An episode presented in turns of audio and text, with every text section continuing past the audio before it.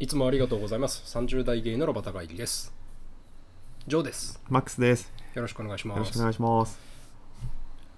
ビジネス会議をやったのはいつですか第34ああ。号、えー、かなり前になりますだいぶ前だねはい。あの時、何を紹介したんだっけな前前回は、前回が俺が本と、全身鏡と、えー、っと、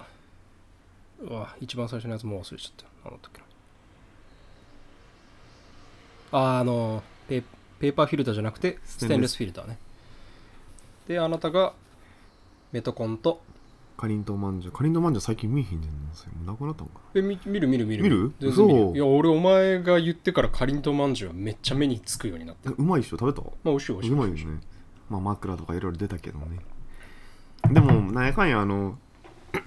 えーっと、ステンレスフィルターはもともと持ってたっていうか、IKEA のやつ、買ったやつついてきたから持ってたし、うん。あの20代の試験のやつも言われてから買ったから、あーん電子画面は買ってないけど、まあ、あなたな、あんまりそこにこだわらんもんな。あの割といい勝負ないいいい勝負やったんじゃないですかですねあのでも結局結構あなたの方が反響はなんか全体としてはあったイメージメタコンメトコンの話すごい多くなかったあの一人鏡は私が反応してもらいましたけどあとはまあノリさんがな本を買ってくださったりはしてたけど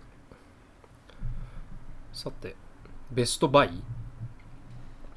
今回は、まあ、買ってくださいっていうプレゼンテーションではなくて自分たちが最近良かったいろんなベスト3年内のベスト3にしよ OK 分かったじゃあいろんなベスト3を言っていってどっちの方に、まあ、より共感できたかうっていうのでいきましょうかいきましょうかねはいでぜひあのー自分もそれいいと思ってましたっていうのがあったら Twitter とかでリアクションをいただけるととても嬉しいですちょっと待って携帯取ってくるテーマを一つずつ言っていくのでお互いにはいだから3テーマぐらいで合計6テーマぐらい言っていってそれのベスト321をプレゼンしていくのではいかがでしょうか長いかなうーんまあいいんじゃない1往復か2往復ぐらいできるんじゃないか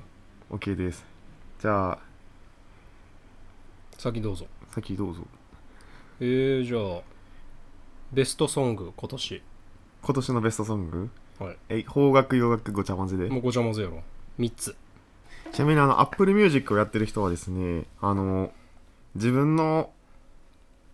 あれなんよ何やったかな今年聴いた音楽の曲みたいなのが出るようになってるんよね Spotify も1年間が終わるとそういうのが出るけどねあでもその聴いた回数じゃなくてベストソングやもんねそうね今年のこの2023年のこの10ヶ月まあ区切りが悪ければななんだろうなこの半年とかでもいいのかもしれないけど自分のテーマ曲となるようなというか支えに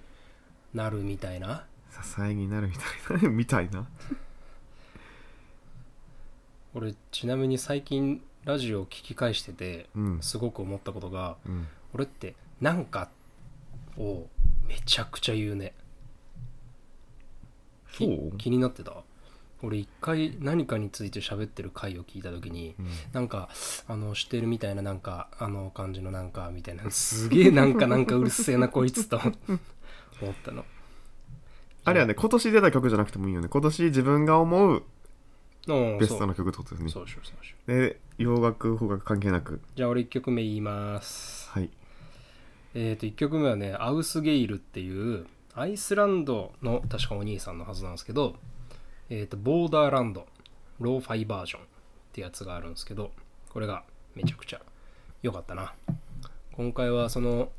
海外旅行をした時とか海外旅行した頃に聞いたのかなもともとアウスゲイルっていうあの北欧北欧でくくっていいんだよなアイスランドってまああの辺のうん北欧の国の年の割と近い俺たちよりも多分3つ4つ下ぐらいかな年下のお兄ちゃんだけど、うんすごいこう穏やかななんか落ち着くというよりはなんなら落ち込むのに適した感じの曲調って感じなのかもしれないけどすごくいいなと思ってて、その人の新しいアルバムから「ボーダーランドローファイバージョン」ってやつはめちゃくちゃ聴いてたからこれは今のところのベストソングの一つだなうーんちょっとあなたが言ってる間にもう2曲目を考えるわ ないんかいなえじゃあベスト3ベスト3の3位からでいいよねどうぞだだじゃあだとかちょっだだだは やばいとじゃあ第3位はえっと2013年の頃って何してました10年前ってことか10年前って多こと分大学生とかだと思うねんけどああそうかも就活に多分明け暮れてたか勉強に明け暮れてたかあーまあ、そんな時期だと思うんですけどはいその頃に出たアルバムのあれなんですけどラッパーのグループでヒップホップラッパーじゃないヒップホップかのザ・おとぎ話ズっていう人たちがいるんですけどななんか知ってる気知っすてるると思う多分そのうちの一人のえっと、ビムっていう人が今ソロで活動してるんだけど、そのおとぎ話図のおとぎ話図でプールっていう曲があるんですけどうん、うん、それが今年のベスト3位かなって感じ曲調はどんな感じの曲調はなんかもういわゆるヒップホップで後ろでずっと同じリズムが鳴っててうんその3人が一人一人あの歌う歌うっていうかあれなんやけどこの「プール」って曲じゃなくて他の曲も全部聴いてほしいねんけど2013年の大学生の頃とかあと2つ目のアルバムが2015年に出てるんやけどなんか大学3回4回とかでで多分15年って言ったら新卒で入った会社1年目2年目とかだと思うねんけどあのもうなんて言ったらいいクリエイティブの塊なんですようんうんそれは特に2つ目のアルバムとかうわすごっっていうのがすごいなんかギュッて合宿圧縮されてるようなアルバムだからなんかめっちゃ聴いてほしいですなんか言葉遊びも面白いし後ろのそのリズムっていうのうんのベースとかそのリズムのテンポの作り方とかもすっごい面白いからほんまあクリエイティブってこういうこと言うんだなみたいな感じうんで現れてるんやけどその中でも特にこの「プール」っていう曲が好きでなんかえーっと11月の末ぐらいかな行ってないんやけどし渋谷かどこやったかなどっかでこのビムが単独ライブをしてる時にうんこの「プール」って曲が歌ってて、まあ、インスタのストーリーに流れてるのを聞いたんやけどあやっぱいいなと思ったしぜひ聴いてほしいです曲自体は最近の曲なの曲自体は2013年の曲うん「遠いボックス」っていうアルバムに入っている曲なんですけどなんかそのえっととりあえず Apple Music 持ってる人は「おとぎ話ズ」って言ってトップソングが8曲か出てくると思うねんだけどそれ一回全部聴いてほしいなんか一つ一つ同じ人が作ったん同じ人が作ったと思われへんぐらいの個性が一つ一曲一曲あってめちゃくちゃ面白いから聴いてほしいザ・おとぎ話図そうこんな感じのああアルファベットなのねそうぜひ聴いてほしいですおとぎおとおとぎ話図あった出た例えばプールっていう曲が有名なのねそう、プールって曲が、あの、有名とか、俺はプールとか好き。プールとか、あとピンクユニコーンとか、あの、ピザプラネットとかも好きだし、 OK 入れたうん、大脱出とかって曲もあるんやけど、一つ一つほんまに曲調が全然違うから、面白ってなると思全然飽きひんうんう。ので、ぜひ聴いてください。 OK ですじゃあジョーの方の2曲目はい。 2曲目は奇妙蓮太郎っていうお兄さんの赤いスイートピーえ、それ、せい松田聖子のパそうそうそうカバ松ー。田聖子のカパクバリってー言おうとしてた。なんかあなんかって言ったなえーっと今年の1年間の大きな変化の一つはまあやっぱポッドキャストを始めたことだと思っててでポッドキャスト始めてであ何人かの、ね、方々に出会いお会いしてでそのうちの人、まあ、そのうちの方々の何人かとたまに行くお店があるがそのお店で何だったかなもう多分終電の後ぐらいまで残ってた日があってうん。俺と店長さんともう一人みたいな感じで喋っててでその曲で店長さんが奇妙連「奇妙連太郎」っていう多分なんか好きな人の界隈では有名な人らしいんだけど、うん多分もう40超えてらっしゃるようなアーティストさん、奇妙連太郎さんのなんかアルバムがひたすら流れててうん。それで「赤いスイートピー」のカバーが流れてこれめっちゃいいなと思って。へなんかそれで Spotify に登録して聞いてたらなんか妙にはまってしまってなんかい夜一人で仕事してる時とかなんか仕事終わりの散歩とかなんかこう一人の時間によく聞くようになったんでこの奇妙麗奇妙麗太郎だごめん間違えました奇妙麗太郎さんの「赤いスイートピー」はすごい良かったへえ全然違う原曲と弾き語りだしやあっ弾き語りなんようんギそうギターってことやそう本当にギターとこの奇妙麗太郎さんの声しか入ってないなへえで歌い方の癖とかはなんかもうほんと全然違ういわゆる癖のない歌い方ではストレンジレーターのって出てきたそうそうそうストレンジの歌うでいいんだと思う I will follow you あなたにまあちょっとあんま真似できないけどやめてそうわかりましたあなたが好きかはちょっと自信ないけど自分の中では結構この1年なんかよく聞いたな赤いスイートピーね赤いスイートピーえどれやろう赤いスイートピーわかりましたは2曲目に入りますねあレッドスイートピーかはい2曲目ありますかあ俺の2曲目ねはい2曲目はあのあれでも言ったなんだっけここで語らずに終われないやつだっけこれを語らずに終われないやつだっけおー出てきたテイラー・スウィフトのどれだと思いますかスノー・オン・ザ・ビーチが一押しだったっけあの時違うよねあでも違うそうだったよねでアンチヒーローが一番有名だけど、うんアンチヒーローよりも、うんスノー・オン・ザ・ビーチの方が好きって言ってたんだっけそれはラナ・デル・レイとコラボしてるからねでもそのでもチラッと言ったんだけどウッブ・クップ・シュッブって曲が2位ですねめっちゃ聴いたと思うこの曲ばっかりがなんか人間関係とか恋愛では後悔することが多かったなと思ってなるほどね、だから結構重なるところがあったからこれは2位ですね結構聴いたかもそうねうん後悔結構というかあのさっきちらっと言った Apple Music でさあの今年今の現段階でどれだけ聴いたかみたいなアーティストのやつあるよあれ1位のタイラー・スウィフトでしかもこの曲やったから今年一番聴いてると思ううん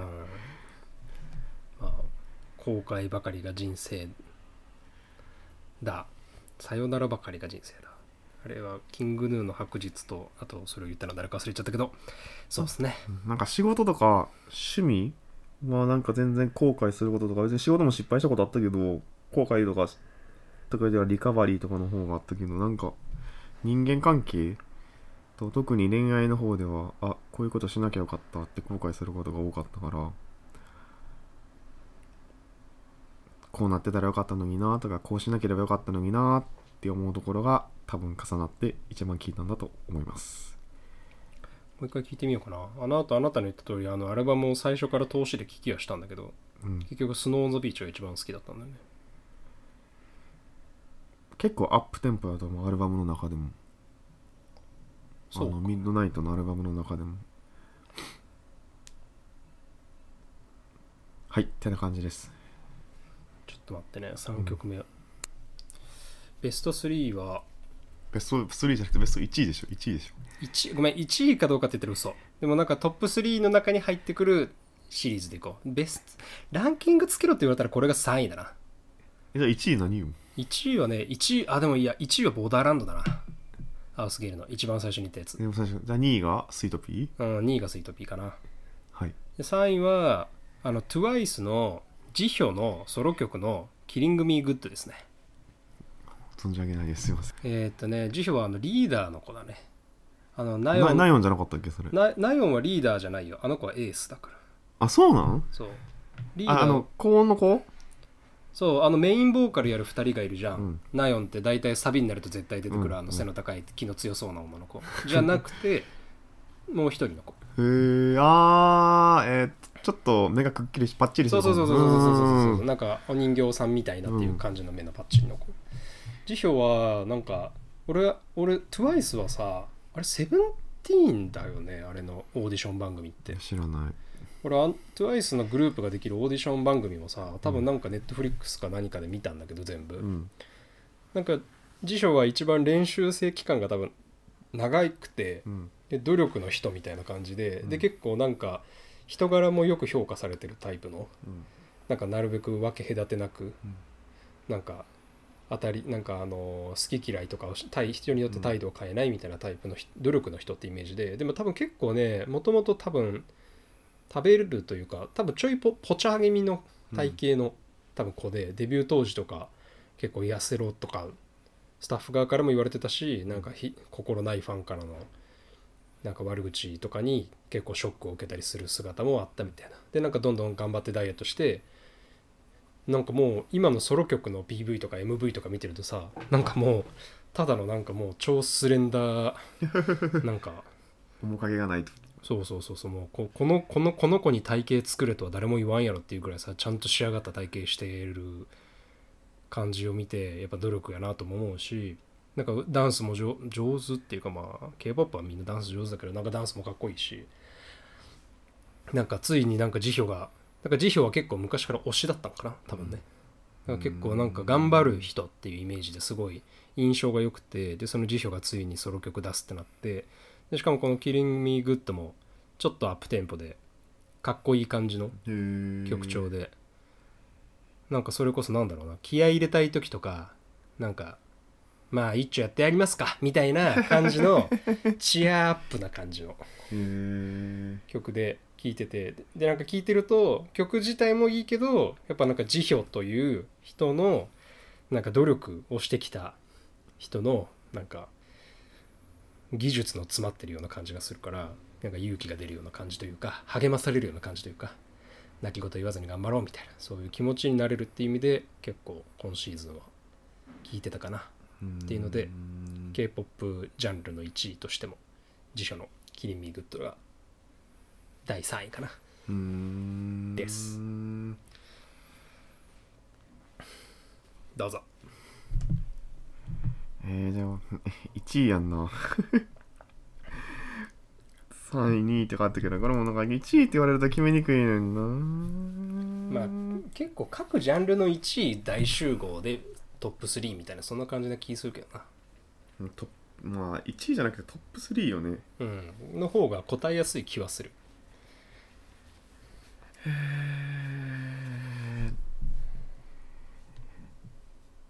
えー、東京事変かロードが悩んだけど東京事変かな事変事変の緑子かなああ乾杯日本の酒そうなんかジム行く前にもテンション上げたい時に聞いてたし仕事終わった後もお疲れさんって時聞いてたしそうねうん一番最初のなんだっけ「てんてててててお疲れさん」てててて各種なりはお疲れさんチューナリンゴのこういうなんかこのねぎらって励ますタイプの感じの曲はやっぱりなんかいいよねうんなんかハマるうんわかる東京事変でそういうねぎらって励ます感じの曲って結構珍しいのかもねなんか日本の曲までもあれ椎名林檎か事変じゃなくて日本は椎名林檎名義だった気がするなうん確かにね東京事変でやる時ってどっちかっていうとなんか面白い作なんか文文化的な面白い作品を作る感じのイメージが強いもんななんでまあ1位がこれですかね結構聞いたと思うねんなてな感じですなんか全然有名な曲とか流行ってる曲出てこなかったねいやでも事変の緑手は流行った曲だと思うよいやなんか今年流行った曲よ、ああ今年流行ったうん曲、あのミセスとかさアイドルとかさまあアイドルはここではなんだっけ出さんな XYG やったっけあシンシンデレラボーイみたいな曲なかったっけあそうそうシドッグかそうとかシンデレラボーイ出てこなかったね全然あとそうサム・スミスも出てこなかったしアドのショーとか入れとくラシャリエラシャリラやったっけそうそうそうシャーリー ラ俺さあれずっとさサビに入る前にさ、うん何だったかなえー、っとウォーウォーニングうんっていう歌詞があるんだけどさ俺どうしてもあれがホーニーにしか聞こえなく てムラムラしてるってだからアドがさ絶対ホーニーって言うわけないけどさこれなマジなんて言ってんだろうってずっと思っててなんかあ歌詞とでもちょっと歌詞分かりにくい時あるてか今回のショーに関してはもうただのあれもうラップだよもはやってな感じですかね曲のベストしかやってないけどお時間20分を過ぎました早っじゃあベストバイもやっちゃうもう一個だけベストベストバイ3個ずついったらちょっとあれじゃないもう過ぎるんじゃないいいやん100回目やから長くしたってこれ100回目じゃないよまだあ100回見ようって98雑談会でしょ99の英語のやつ出したら100回でああそうかそうあこれ100回なんですねあ100 100回あじゃあポッドキャスト始めて1年半ぐらい経ちましたけど印象に残ってるエピソード3つとか言えますかあー無理これはね俺言えますよこれは俺言えま無す理無理3つ言えますね1個目はやっぱりまあ初子貫徹ということで初めてそのアマンさんがあのレビューをね肯定的なレビューをくださったのはやっぱり大事な瞬間だなというふうに思ってますアマンさんまだ聞いてくださってんのかなアマンさんからの初レビュー星5はやっぱ嬉しかったな次は準備してたっしょそれあでも今次はで言葉止まった次はでもやっぱ直接会って仲良くしてくださってる方々に御礼申し上げますって感じなのかなやっぱだってポッドキャストやるまでさ2人で山登りとかも行かんかったしさ2人でさ誰かとさ飯食うとかさ無と言っていいぐらいなかったじゃんうんやっぱそういうのは本当に仲良くしていただいてありがとうございますっていう感じだしうーん3つ目は難しいけどでもまあやっぱりツイッターで肯定的なリアクションをくださそれなんか全然関係なくいただく瞬間たちな気はするんだよなまあやっぱリアクションありきな気がするんだよなもちろん自分で喋って自分のメモが整理が進むっていうこともあるけどやっぱリアクションをくださっているとか反応お便りを送ってくれたりくださったりとかツイッターでリアクションをくださったりっていうのはやっぱりすごい嬉しいからやっぱなやっぱなつながりというかねコネクションみをね求めてね始めたポッドキャストなんでやっぱそういうので連絡がもらえるっていうのはやっぱ嬉しいです、まあ、番外編としてはまあ1年ポッドキャスト続けて一緒に続けてねいただいてありがとうございますと100回まで来ましたよ我々という感じですね印象に残ってることやんなエピソードとかでってことまあ何でもいいけどなんか3つ何かポッドキャストを始めたからこそのこと3つぐらいなんか言えみたいな考えなんかふわっとしてたものが言語化できてるような気がするあーなんか勘太郎さんとかはいはいきょんさんとかボーイさんとかフェイクラジオさんとかからなんかその見た目とかゲイのこととかの話がメールできたようんうんでそれで考えてたことが、まあ、正しい間違ってるとか賛否両論あると思うけどふわっとしてたものがに対して言葉付けをできるようになったような気がするいやそれはめちゃくちゃいいことだねえーあとはやっぱ数が切れるようになったから すうん数が切れるようになったスイスイカの話もはや懐かしいけどえ一番はでもそれかもあとなんかそういう癖がついたかも割とああま自分自分の考えをその文章化するっていうか言語化するみたいな分考えとかそうふわっとしたもふわっとしたものに対してなんでこう考えるんだろうなっていうのあにあそれはすごくいいねそうそうそうそうそそれすごくいいと思ううやっぱ3つじゃないけどもうそれぐらいかもしれないまあそれでいいんじゃない多分配信配信をやってみるっていうことの多分大きな目標の一つだったと思うよそれはうんそうだと思います実際にいざ喋ってみろって言われた時に「あべあべべべべー」しか出てこないっていう経験を経てやっぱなんかなこうああ実際に言なんか言葉にできないとやっぱ何考えて何も考えてないのと道義とまでは言わないけどどうもどう考えてますかって言われた時に「まると思います」って曲がりなりにも言えるのはやっぱ大事な時もあるどうでもいい時もあるけどあと人見知りなんでっていう言い訳をする機会が減ったとあ思減ったなう減ったと思う確かに、減ったかもうん、あとあうんそれもそれに付き加えると好き嫌いが結構はっきりするようになったかもああ好き嫌いイエスノーなんかグレーゾーンでグレーゾーンのままなんかうーんなんか行きたくないけどとか苦手な人がおるけど誘われてるし行くかみたいな感じがなくなったような気がするへえまあ自分の価値観とか考えがまあ明確になったことでまあ物差しがはクリアになったってことなのかね多分あその人だったら楽しさから行こうとかえーあとはそっかこれやるんやったらちょっと楽しくなさそうやからやめとこうとかうーん今日疲れてるしちょっと来週もしんどいかなみたいな感じで結構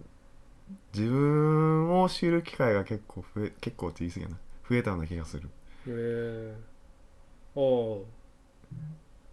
もうじゃあいろいろもういいんじゃないですなかんかそれ性格を理解してうんいいですね100回もやった回がありましたね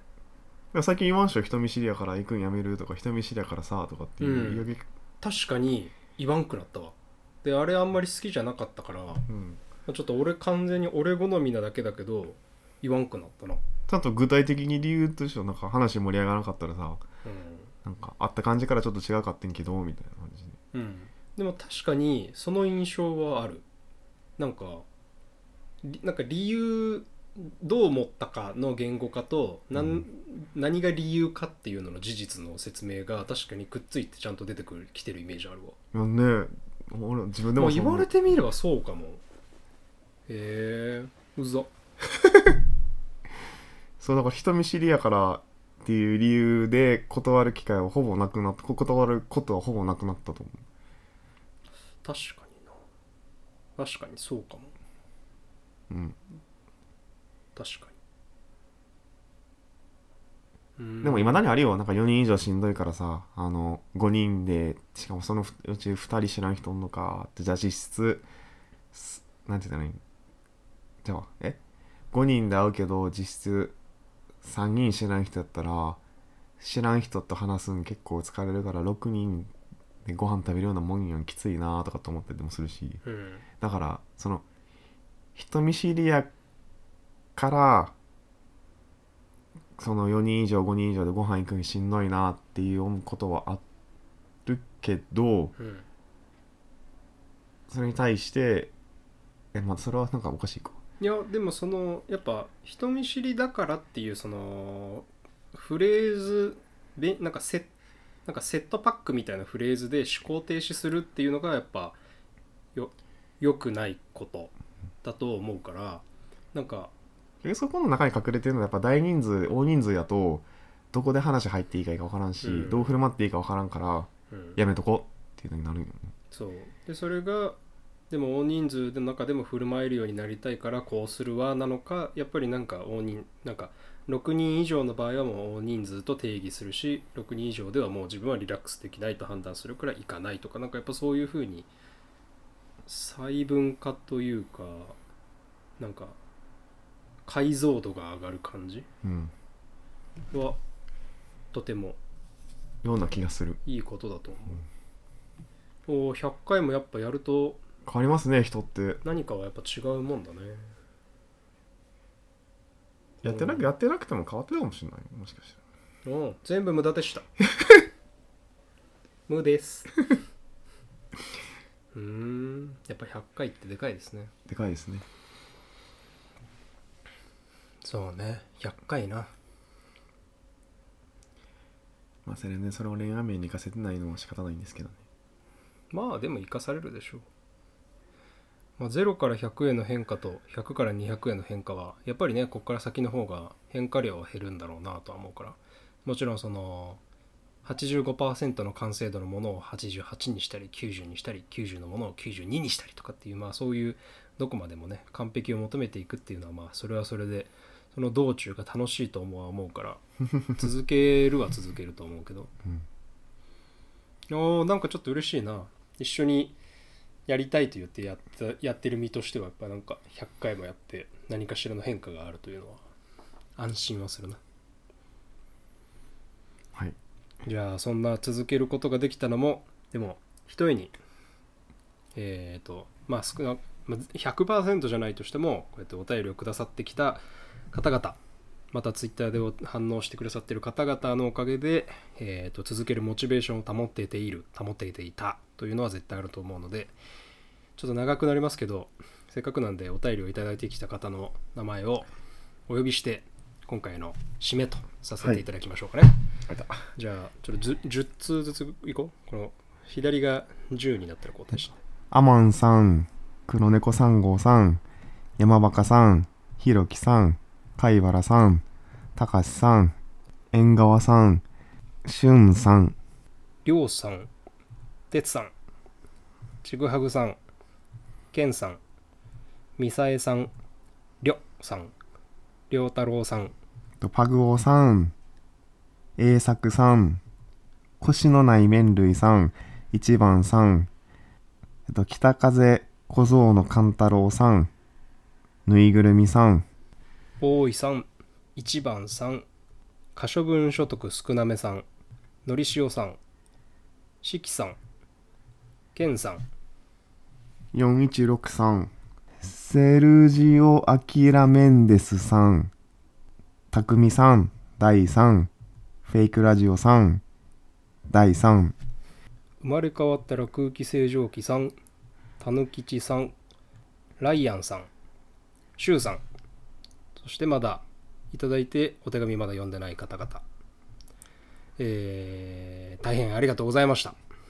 ありがとうございました。もう抜けてたらごめんなさい。いやそれは本当にすみませんでした。あのー多分多分メールとかツイッターの方もちょっと寄せてると思うんだけどな。えー、と、皆様のおかげで第100回までたどり着くことができました。えーこの先も続けていく予定ですので、どうぞ皆様、よろしくお願いします。あどうぞ長く細い温かい目で見守っていてください。ですね。いう感じかな。じゃあ今回のお相手もジョーと、マックスでした。ありがとうございました。ありがとうございました。